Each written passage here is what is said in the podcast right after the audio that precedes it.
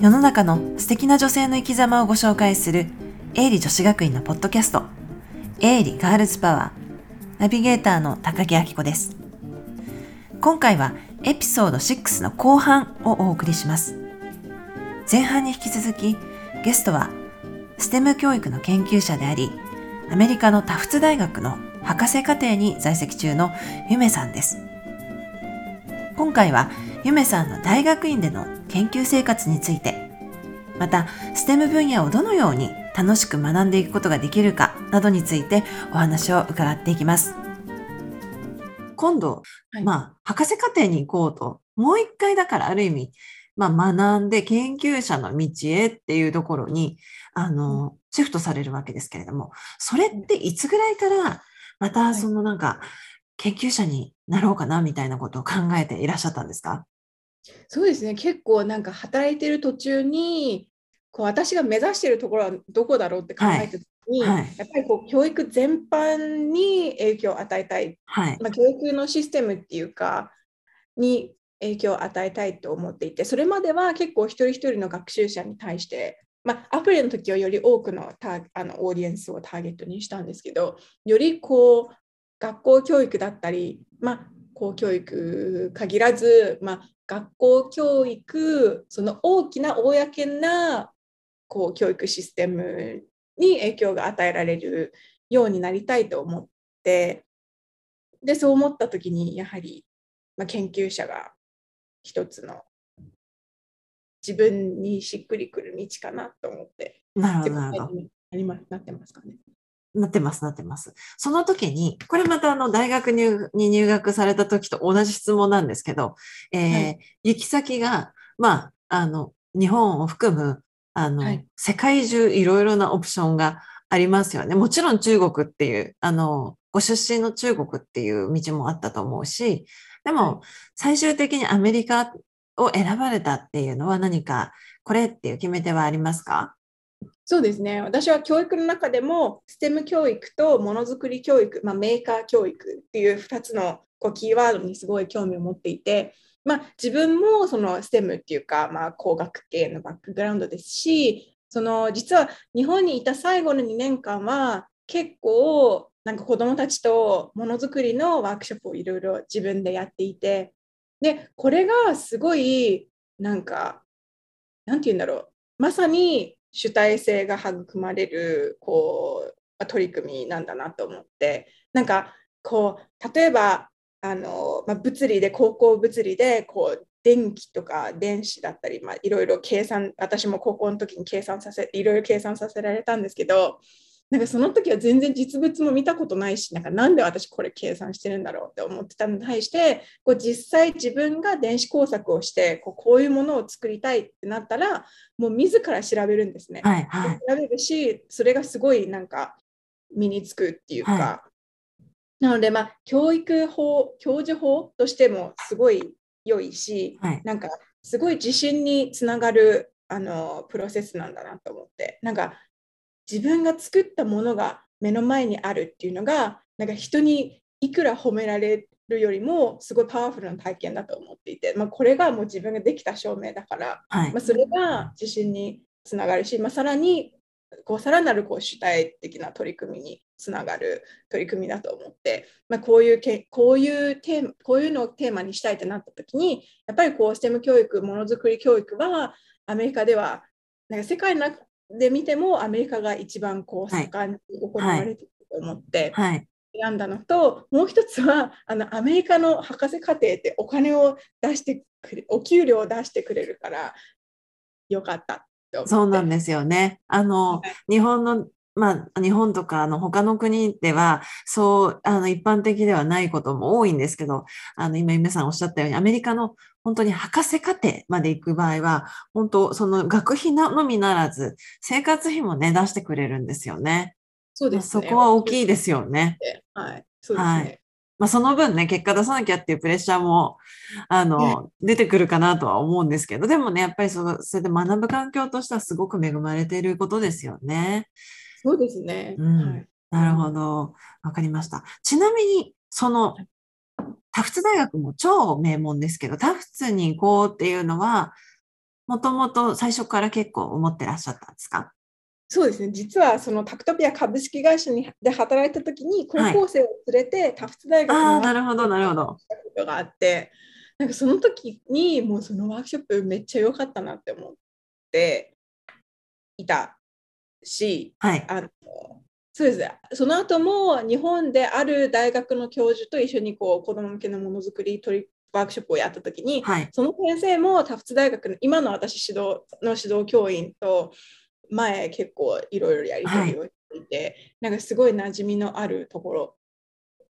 だったので、なるほど。しようと思いました。もうじゃあもうそれは本当、ある意味、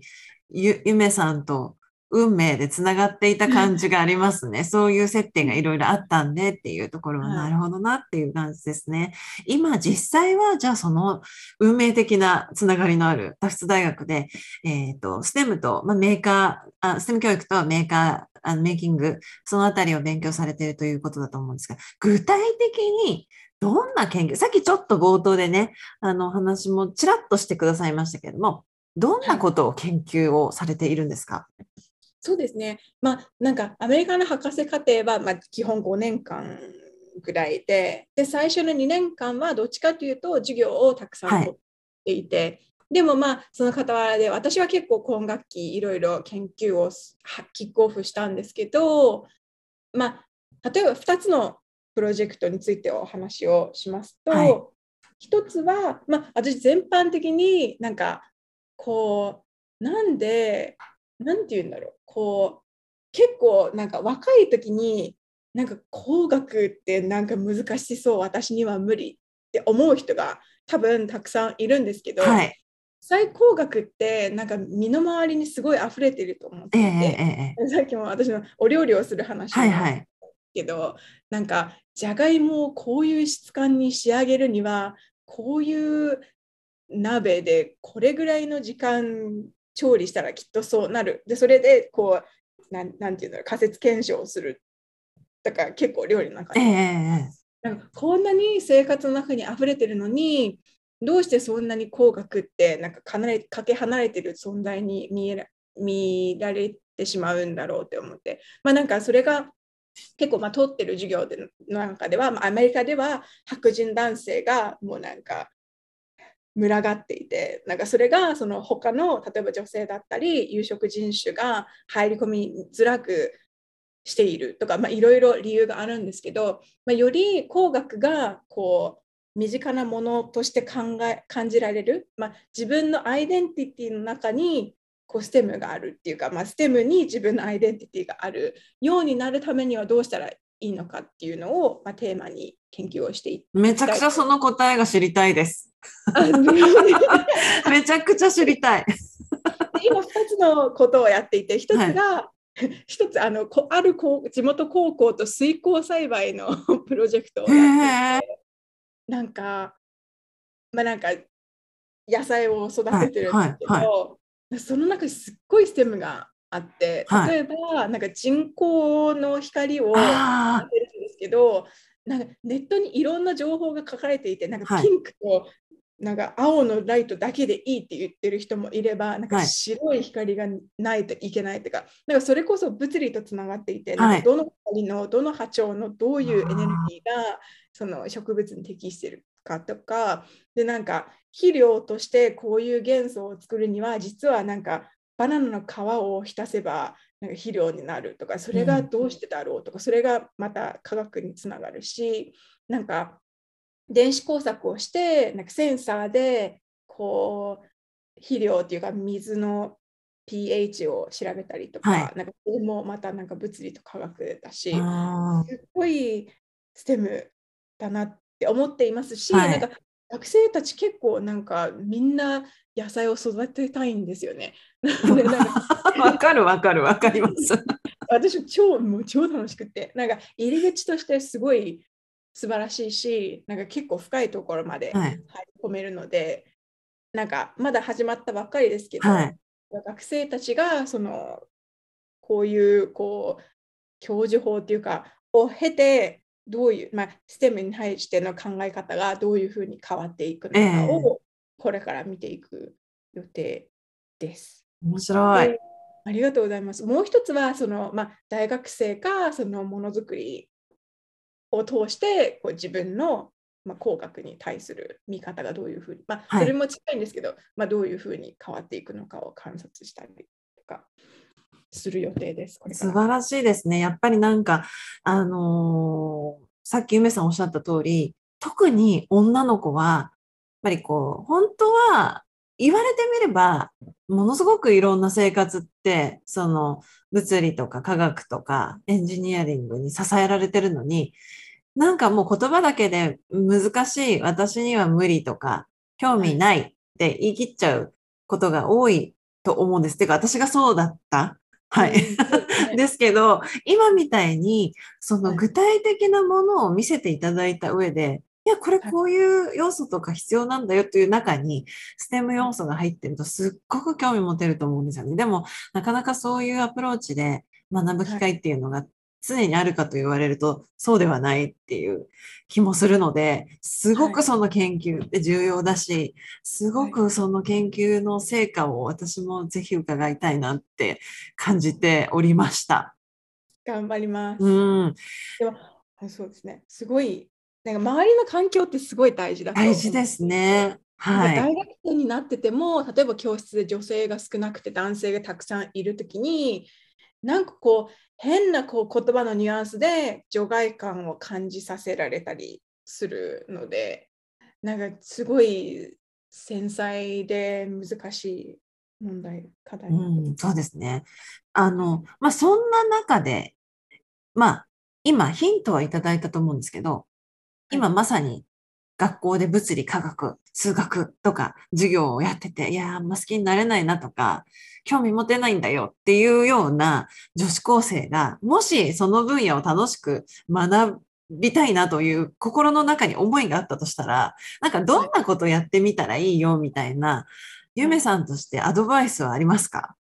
そうですね。なんか、まあ、多分いろんな要素が混ざっていて難しいかもしれないんですけど、なんか、多分よりこう生活の中でこういろいろ観察をして疑問を持つようになれば、もうちょっとこう、まあ、科学、物理、数学をツールとしてそれを解明する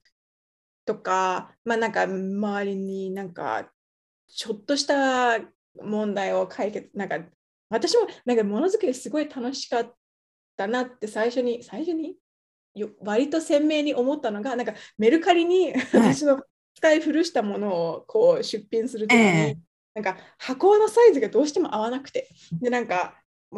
既存の箱を頑張ってこう切ってこう組み合わせたらなんとかできて、なんかすごい嬉しかった。なんかそういうちょっとした問題解決をこう自分の手でこうするっていうのが意外となんかそれが工学とか物理とか面白いなってつながるかもしれない。うん、そうですね。確かにね。はいそうだよね。だって、なんか、本当それこそみんなスマホ持ってるわけですし、毎日なんかいろんなアプリとかも使ってて、これもうちょっと、な例えばなんか写真の加工アプリとかだったら、もっと自分きれいにするためにはどうしたらいいんだろうっていうのをやるときに、その裏で何がこう働いてるのかってちょっと考えてみると、いろんななんかこう、それこそプログラミングもそうかもしれないし、いろんなステム系の知識がその裏で必要になってるっていうことに気づいたりすることありますよね。そうですね。うんでそれでなんか、なんかこう、友達とそういう会話ができる雰囲気になったらいいなって思います。そうですね、そうですね。なんかなる、ほど。この人、なんかちょっとなんか、なんて言うんだろう、お勉強好きだなとか思わないで、こう、なんか一緒にそういう問題を探求していいける雰囲気になったらいいですね。そうですよね。いや、だってさっきのメルカリのね、箱を改造するって話は別に勉強というよりは、どうしたらそのサイズにこう、調整できるかっていう、うん極めて日常のニーズを、あの、解決するっていうことなので、なんかそうですね。そういうのをいろいろと友達とかとアイデア出しながら考えていくっていうのね、結構いいトレーニングになりそうですよね。そうですね。うん、なるほど、わかりました。はいすごい面白そうですね。この研究はぜひぜひ今後もちょっと、あの、お話をお伺いしたいなって思います。はい。はい。あと、今そんななんかもう忙しくも、もう、ゆめさんがすごく興味持ってる研究なので、充実されてると思うんですけど、アメリカの大学院で、こう、博士課程に在籍して、すごく、これは素晴らしいなって思ってらっしゃることって何ですか、はいやっぱ授業がすっごい面白いですね。授業がもう全部ディスカッションベースでなんか論文を読んででなんかここおかしいんじゃない？みたいな なんかみんなダメ出しをしたりとかここよくわかんないんだけどっていうのをもう本当に3時間ずっと一つの論文に対して議論したりするのがすごい楽しくて多分今まで私が受けた授業はどっちかっていうと全部受け身的でなんかはい200人が聞く一人の先生のお話はい。に対して、まあ、なんか自分のアウトプットが大事にされるっていうのがすごい嬉しいし、もう一つ言っていいですか？もう一つは、やっぱりこう、指導教員がすっごいサポサポーティブであること、なんか毎週お話をしてるんですけど、なんか調子どうってすぐ聞かれるし、はい。なんかやっぱりこうアメリカに来たばっかりで、なんかこの授業で全然発言できなかったわっていうかる。なんか目を割って話せるあの先生でなんかそれがすごいあのラッキーだなと思っています。ゆめさん、授業で話せないなんて思ったことあったんですか？あります。なんか本当？あります みんなすっごい喋りますもん。そう、アメリカそうですよね。私も大学4年の時に、あの、はいアメリカのジョージタウン大学っていうところにね、留学したんですけど、もう最初の楽器とか地獄でしたね。もう話せない、話せない。はい、もう、すごいですよね。向こう、わーって、あの、アメリカって普通、もう、わーって手挙げて、我先に行って話す感じありますよね。そうですね。はいそうなんですよね。なので、なんか私もなんか割と多分話す方だと思いうや、んですけど全然そう思ってた。はい。でテーマによっては全然なんか話せることないし、なんか、で、それで同級生になんかもっと発言しなよとか言われて、ないんだけど、なんかげんなりした体験はあります。わかります。もう私最初が、最初留学した時、それでまずいってなって、やっぱりあの教授のオフィスアワーとか行って、先生どうしたらいいでしょうってめちゃくちゃ真剣に相談したりしてました。ああとなんか自分の発言がしょうもなかったらどうしようあそうそうそうそう考えるんですよね。だけどそんなこと考えなくていいから、とにかく発言しろって、そう発言しろってあの言われますよね。そうですね。はいなるほど。えー、ゆめさんでもそんな感じられたとは意外でした。めちゃくちゃ。なるほど。それはある意味、まあ、若干の苦労ですね。はい まあでもまあ最初の楽器とか、あの、最初の年超えたらもう全然多分ね、だ楽しい、それも楽しくなる要素ですもんね。なるほど。わかりました。あの、アメリカの後大学院って、まあ特に博士課程、すごい勉強のワークロード、負荷が大きいと思うんですけど、はい、そこはどうですか？実際に今、その中にいらっしゃるご自身としては。そうですね、なんかアメリカの大学は結構みんな成績とかを気にして、あのすごい頑張ってやるんですけど、まあ、博士のか学生も、まあ、頑張るんですけど、まあ、成績が学部生ほど重要じゃなくて、まあ、授業よりは研究の方が大事なので、まあ、授業を結構、まあ、自分がどういう知識を獲得したいのかを考えながらこう戦略的にこう エネルギーを割いたりしてるんですけど、でも確かに研究っていうのはなんか答えがないのでどれぐらい時間をかけたらいいのかとかなんか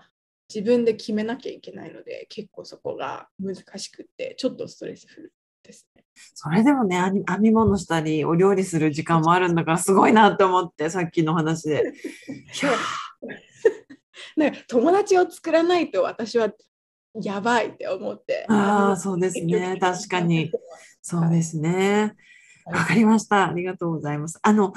今、5年 PhD はかかるというお話だったと思うんですが、その5年先はまずわからないっていうところもあるかもしれないんですが、はいそのまま、まあ、研究者として生きていかれるのか、はいまあ、はたまた、まあ、アメリカなのか中国なのか、はい、ロケーションはどこなのかとか、今後の夢さんはどのように進化されていく予定ですか？そうですね。やっぱりこう引き続き学校教育に対してこう、まあ、影響力があるっていうか、まあ、学校と対等的にお話ができる人間になりたいなと思っているので、まあ、その、まあ、やっぱりこう大学の研究者が一番こうそれに適してるのかなと思ったので、まあ、アカデミアに残ろうかなと。思って、はい、で、まあ、なんか対象はいろんな国に興味いろんな国を対象に研究をしたい、まあ、中国も日本も含めてしたいんですけど、でもやっぱりこの分野の研究としてはアメリカが結構進んでるのでアメリカにいようかなと思ってでアメリカにいながらこういろんな国とか地域に対して研究ができたらいいなと思ってます。なるほど。じゃあもう本当に世界を股にかけて、あのこれからます ます発展される感じですね。楽しみです、めっちゃくちゃ。もうなんかね、あの本当に海外のとこがもうちょっと簡単だったらね、本当にあの東海岸、ま、マサチューセッツとかも伺いたいなっていう感じですけどね。はい、わかりました。あと、これから海外で勉強してみたいよとか、えー、はい、いう女の子たちに、なんかあらかじめ、じゃあ高校生くらいの時、こんなことを、まあ、準備したり考えたりとかしといた方がいいんじゃないかなって、今、まさにアメリカのアカデミア、あの、博士課程にいらっしゃるゆめさんが思われることって何かありますか？そうですね。うん、3つあるかなと思っていて、はい、もう1つはやっぱ、まあ、語学がやっぱり大事だと思っていて、それはその授業が分かるためにもこう友達作り、まあ、やっぱり友達がいないとすごい自分の精神面にとって良くないのでので大事だなと思っていてでもう一つはやっぱりこうよりものに対してクリティカルにこう 考えるようにならないとこっちに来てみんなに圧倒されちゃうのでそうですね。今からそういうクリティカルに考える習慣を身につけるのと、まあ、3つ目ちょっと難しいかもしれないんですけどなんか今回博士課程のアプリケーションする時にもやっぱアメリカはすごいつながりをこう何て言うんだろうネットワーク人脈を大事にする文化があってなんか学生 A さんと B さんがいたらこうなんかなんかやっぱりこう例えば A さんのもともと指導教員がそのこれから行く先の人とつながってたらやっぱりなんか同じ能力でも A さんが選ばれる傾向があってなのでできたらまあなんかこれからつながりを作っていったらいいかなと思うんですけどちょっとどう作ればいいかちょっと難しいですね。いやでもねそれって本当におっしゃる通りであの、結局そういうことを自分からできるかどうかっていうことがすごくあの重要ですよね。あの、そう。だから、何のき、あの、なんていうんですか、つながりがもともとないとしても、例えば、はい、もうその大学のホームページを見て、その教授、面白そうだな、この研究されてる先生と思ったら、もうその先生にメール書いてみるでもいいんですよね。で、そこで返事くれる先生だって絶対いらっしゃるはずだし、もうそういうところから自分から動けるかって、そこがね、結構やっぱり、あの、それがきっかけとなって、やっぱりアメリカってその人のつながり大事にするっていうのすごくあるっていうのは、もう本当におっしゃる通りだろうなって思いますよね。あとなんかイベントに参加するときに、ね、もう主催者に自分の存在をアピールするとか、それがいつつながる、ままたなんかさらなるつながりにつながるかもしれないし、はい。はい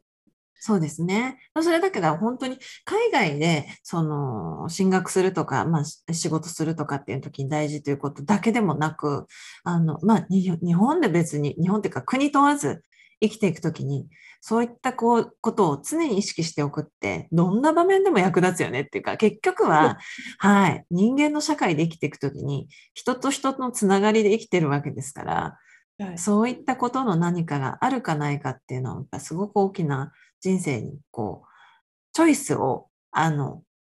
与えてくれるものだと思うから、すごく大事なことだなって思いながら伺いました。この3つはね、本当おっしゃる通りですね。本当大事。ですよね。はい。もっとやればよかったなと思います。いやそうですね。だからそういう意味でこれ聞いてるあの若い子、10代の皆さん、これぜひぜひあの意識しておいていただけると、もう後で後悔はないと思いますっていうぐらいの3つですね。はい。わ、はい、かりました。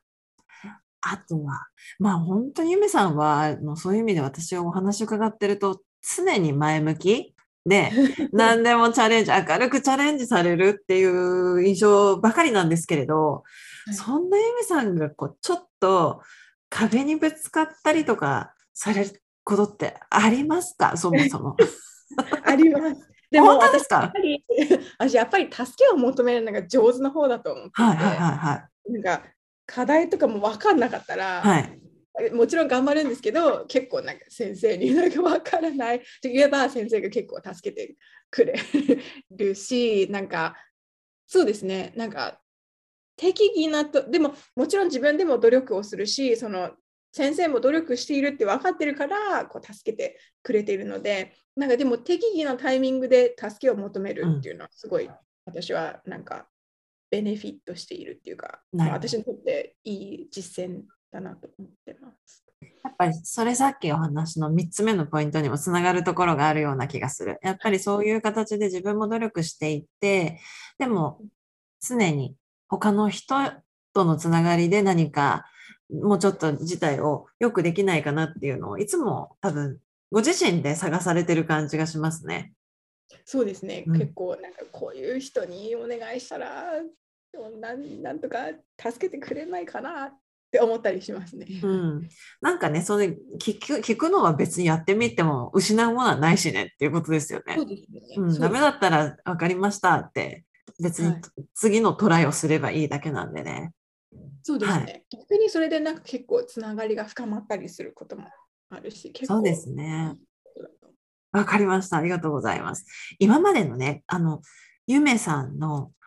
まあ、お仕事でも研究でも何でもいいんですけども、ご自身が一番これ私、誇りに思っているなーっていうことって何か一つもし挙げるとしたら何ですか？う誇り、なんか前、うーん、例えば、まあ、タクトピア株式会社で働いたときに、なんかある学校に、なんかこう、学校の中国人留学生と日本の学生が全然なんかすごい壁があるからなんとかワークショップとかキャンプをやってなんとかしなさいって言われてはい。でそそれ4日間のワークショップ、まあ、キャンプをやってたらなんかすごい中国人の学生にいろいろこう自分が変わったよっていうメッセージをいただいて例えばなんかもうこれからポジティブに生きるとかもうちょっとこうなんか主体的となって生きるとかもうみんなすごいそういう発言をして嬉しかったです。すごいですね。4日でそれができるって相当なことだなって今思いました。そううん。でも、まあ、なんかそれその後もきっと学校でのサポートとかいろいろ必要だったと思うんですけど、そうですね、その4日間でそういうふうに思ってくれたこと自体が嬉しかったです。なるほど。やっぱりでもそれを伺うと、やっぱりゆめさんの本当にこう原動力は人との関わりの中で生まれていくんだなっていう気がした。はい。はいだからやっぱり教育っていうのにすごくパッションを感じられたっていうふうにおっしゃってたのもそうだなって思うし、その教育の特にやっぱり STEM っていう分野にっていうところでの、あの、今、研究活動っていうところで、なんかもう本当に、あのー大学の頃からのずっと一つ一つの出来事がちゃんと線にやっぱりつながっているんだなっていうことを感じたお話を今日伺わせていただいたように思います。はいありがとうございます。はい。あの、最後にですね、今これから、まあ、高校生とか中学生とかだと、これからやっぱり自分のキャリアというか、まあ、進路をはい選んでいくタイミングだと思うんですけど、そんな若い10代の、えー方たちに何かアドバイスをするとしたら、まあ、さっきの3つね、あの、留学するときにっていうのもありましたけれども、ある重なるところもあるかもしれませんが、はい。これからの自分の生き方、進路を考える子たちに何かあのアドバイスするとしたら何かありますか？そうですね。まあ、進路よりはどっちかっていうとい生き方ですし、なんか自分がそうすればよかったなって思ったのが、やっぱり勉強するっていうのは、私はその時は競争のために 勉強してたんですけど、それよりも、こう、ただ自分の好奇心を満たすための勉強がもっとできたらよかったなと思っていて、まあなんか、そういう生き方ができたら、きっと、まあ、なんかこれは何でだろうとか、まあ、それが自分にもつながってなんか自分は何が欲しいんだろうとかいろいろこう問うようにできたらよかったな自分って思っているので、まあ、そんなに簡単なことじゃないかもしれないんですけどもっとこう皆さんにもそういう実践ができたらより生活が楽しいんじゃないかなと思っています。ありがとうございます。おっしゃる通りです。本当にね、やっぱ興味があってこそ先に進めるよねっていうモチベーションになるし、そうですね。はい、ありがとうございました。今日はもう本当に博士課程の1年目で、本当にお忙しい真っ最中のゆめさんにアメリカからこのようなあの形でご参加いただき、本当に感謝しております。ありがとうございました。本日のゲストはゆめさんでした。ありがとうございました。お話できて嬉しかったです。ありがとうございました。今回はゆめさんが STEM 分野の教育全体に影響を与えられるようになりたいとタフス大学で実践的に研究を進められているお話を伺いました次回のエピソードもどうぞお楽しみにエイリガールズパワーここまでのお相手は高木明子でした。